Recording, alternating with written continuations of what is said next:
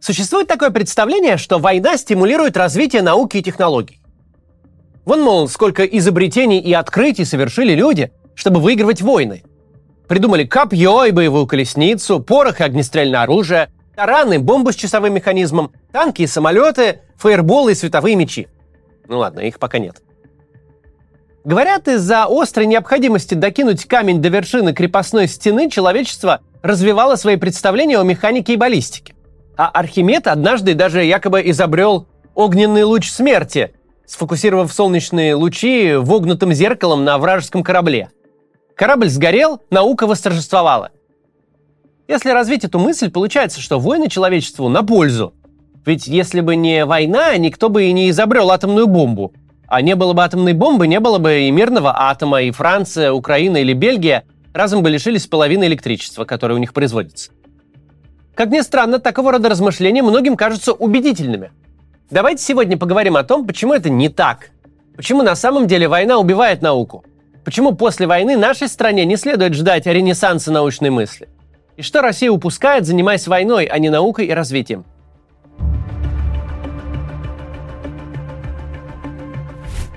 Какие технологические прорывы случились в мире за последние два года, пока наша страна была занята войной?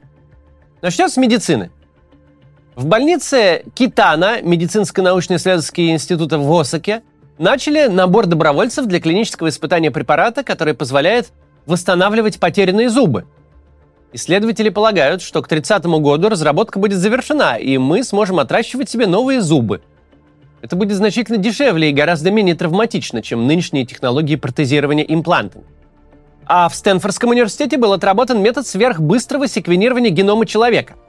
Это исследование, в частности, используется для диагностики генетических заболеваний. Обычно на расшифровку генома уходит несколько недель.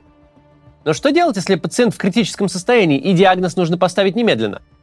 Ученые достигли потрясающего результата, секвенировав геном всего за 5 часов и 2 минуты – при этом у пациента, которому делали сверхбыстрый анализ ДНК, было обнаружено генетическое заболевание.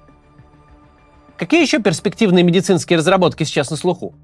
3D-печать живых тканей. Представляете, органы для трансплантации смогут изготавливать по мере необходимости. Вакцина от ВИЧ. Сейчас несколько ее вариантов проходят клинические испытания. Конечно, нельзя не сказать о прорыве в области самообучающихся систем – Нейросети оказались потрясающей технологией не только потому, что генерируют картинки, которые сложно отличить от созданных человеком, и не потому, что умеют писать тексты и отвечать на вопросы. Это прорывной инструмент для анализа любых данных. В медицине их применяют для обработки информации, полученной при МРТ. Так вот, нейросети находят признаки опухолей часто лучше, чем врачи. А еще эту технологию используют в астрономии. Так недавно искусственный интеллект впервые самостоятельно обнаружил сверхновую, которую не заметили исследователи.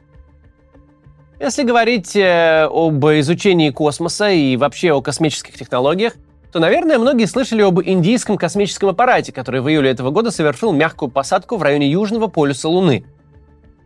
Но также Индия в сентябре этого года отправила исследовательскую станцию к Солнцу. Ученые разных стран регулярно запускают новые космические аппараты. В том же июле на околоземную орбиту была запущена обсерватория Эвклид.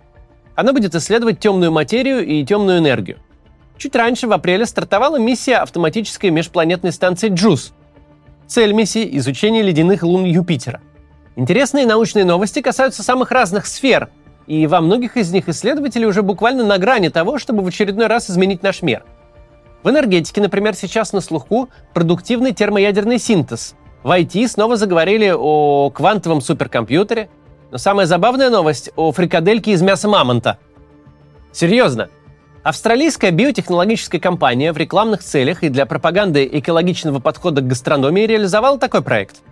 Изначально они пытались производить мясо ископаемой птицы дронта, но не нашли достаточно полную ДНК. А ДНК мамонта нашли и вырастили столько клеточной массы, чтобы ее хватило на фрикадельку – ее никто не ест и даже не пробует, ведь люди не ели мамонтов уже слишком долго, и не исключена, например, аллергическая реакция на незнакомый белок. Однако сам факт существования такой фрикадельки впечатляет. Понятно, что не все научные и технологические прорывы, которые выглядят перспективными сегодня, окажутся успешными в дальнейшем. Но какие-то ведь точно окажутся. Они определяют будущее для той части мира, которая занимается развитием и наукой. Теперь поговорим о том, что ждет науку в нашей стране.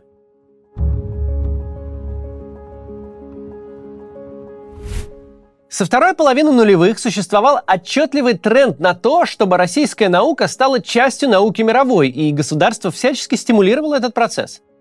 Развивалось грантовое финансирование, эффективность работы ученого связывалась с индексом цитируемости и количеством публикаций в международных рецензируемых журналах. Российские вузы стали претендовать на места в международных рейтингах. Был даже такой проект 5-100, его целью было, чтобы в топ-100 университетов мира вошли 5 российских. Для этого планировалось приблизить наши университеты к мировым стандартам, расширить автономию вузов, обеспечить академическую мобильность, чтобы у студентов был выбор образовательной траектории, чтобы студенты и преподаватели могли работать и учиться в университетах разных стран. Все эти программы были свернуты после начала полномасштабного вторжения. Впрочем, проект 5.100 был признан провалившимся еще в 2021 году. Университеты-участники успешно освоили выделенные 80 миллиардов рублей, но в мировой топ-100 ни один не попал. После начала войны изменилось все. Хотя санкции на российскую науку официально не наложены, сейчас закупки оборудования и расходных материалов для научных исследований или прекращены, или сильно усложнились. Современная наука не может работать в гараже. Для исследований недостаточно мотка веревки и деревянной линейки. В России же не производится сложное высокотехнологическое оборудование для исследований в области биологии, химии и физики. Не изготавливаются многие реагенты и расходники, например, нет баз биологических образцов. Большую часть такого оборудования никто на Западе в Россию не продаст. И даже если приборы и материалы не являются продукцией двойного назначения, не подпадают под санкции, и их можно купить, перекрыты официальные каналы расчетов. Платить сложно не только за оборудование, но и за участие в конференциях, за подписку на научную периодику, за программное обеспечение. Публикация работ в рецензируемых журналах тоже платная. Впрочем, в последнее время мало какой журнал возьмется напечатать работу ученого из России. Научные работники оказались в очень сложной ситуации. Жизнь не готовила их к работе в изоляции. Показателем успеха они считают востребованность международной науки. И тут выясняется, что ничего такого им не светит, по крайней мере, пока идет война. В этом смысле наука очень похожа на спорт. Невозможно делать карьеру, например, в фигурном катании, выступая только на региональных соревнованиях. Ты можешь 10 лет подряд становиться чемпионом Челябинска, но это никак не заменит участие в единственной Олимпиаде. Спортсмены, которые чувствуют в себе потенциал, уезжают из России, отстраненные от участия в международных соревнованиях. Ученые, которые хотят заниматься наукой, тоже не хотят прозябать в изоляции и уезжают.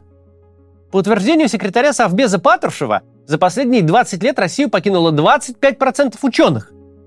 И мы знаем, что после 24 февраля 2022 года их число только выросло. Государство стимулирует этот процесс. Даже когда велись разговоры о сотрудничестве и интеграции, власть относилась к науке с изрядной долей паранойи. Не проходило и года, чтобы мы не услышали об ученом, который неудачно съездил на международную конференцию или по имейлу обменялся мнением с зарубежным коллегой, а теперь проходит по делу о госизмене или нарушении государственной тайны. Теперь ученых преследуют еще и за антивоенную позицию. 26 июля 23 года суд арестовал на два месяца социолога и политолога Бориса Кагарлицкого по обвинению в призывах к терроризму. 25 августа возбуждено уголовное дело об оправдании терроризма против математика Азата Мифтахова. 24 октября возбуждено административное дело по статье о дискредитации армии против психолога и просветителя Людмилы Петрановской. Чем дальше, тем меньше ученые чувствуют себя в безопасности в России. Этому способствует и постоянная угроза мобилизации, защиты от которой не служит ни ученая степень, ни работа в научном институте. Это тоже подталкивает людей к поиску позиций за рубежом и к отъезду. Если в Гугле ввести запрос «Наука в России 2023», то можно узнать, например, что Россия становится кластером молодых ученых и прорывных технологий будущего, что нас ждут открытия в области медицины и космоса, а еще что в 23 году в России началось десятилетие науки и технологий. Но на самом деле Россия сейчас теряет кадры и разрушает свои институты. И в образовании, и в науке. Весь здоровый культурный слой, который нарос в нашей стране после 20 века, сейчас размывается войной и изоляцией.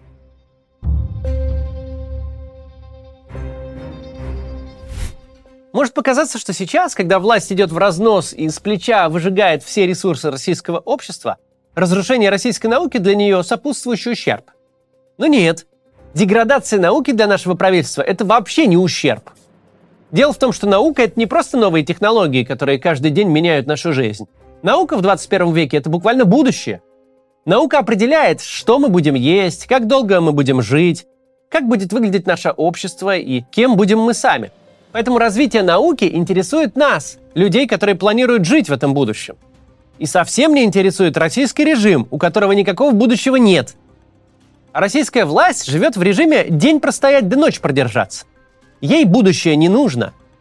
И все торжественные заявления, что наука, мол, переживет санкции и изоляцию, да только крепче станет, это фарс. Что-то из разряда того, что мы все изобрели от космоса до соски-пустышки, потому что такой уж наш российский генофонд. В представлении российской власти у науки всего две цели. Во-первых, на нее можно выделять бюджеты для распила. Во-вторых, наука нужна для пропаганды. С роботом Алешей российская национальная идея сразу как-то наглядней. Есть и третья цель, самая незначительная. Вдруг эти чернокнижники, правда, придумают чудо-оружие, магнитную пушку без отдачи и снарядов, и чтобы построить ее можно было из нецилиндрованного бревна. Вряд ли, конечно, но вдруг. Сильно вкладываться в эту возможность власть не будет. Представлении наших пожилых руководителей наука уже сделала все, что надо. Придумала телевизор и атомную бомбу. Ну и Гагарина в космос запустила. Телевизор теперь позволяет контролировать граждан в стране, бомба шантажировать весь остальной мир, а Гагарин чувствует свое превосходство. Все, больше не надо ничего. Интернет изобрели, и это уже лишнее было. Пора бы остановиться. Проблема для нашей страны в том, что современная экономика тем эффективнее, чем больше она опирается на науку. Когда деды из Совбеза говорят о соперничестве и о борьбе с НАТО, в этом есть доля истины.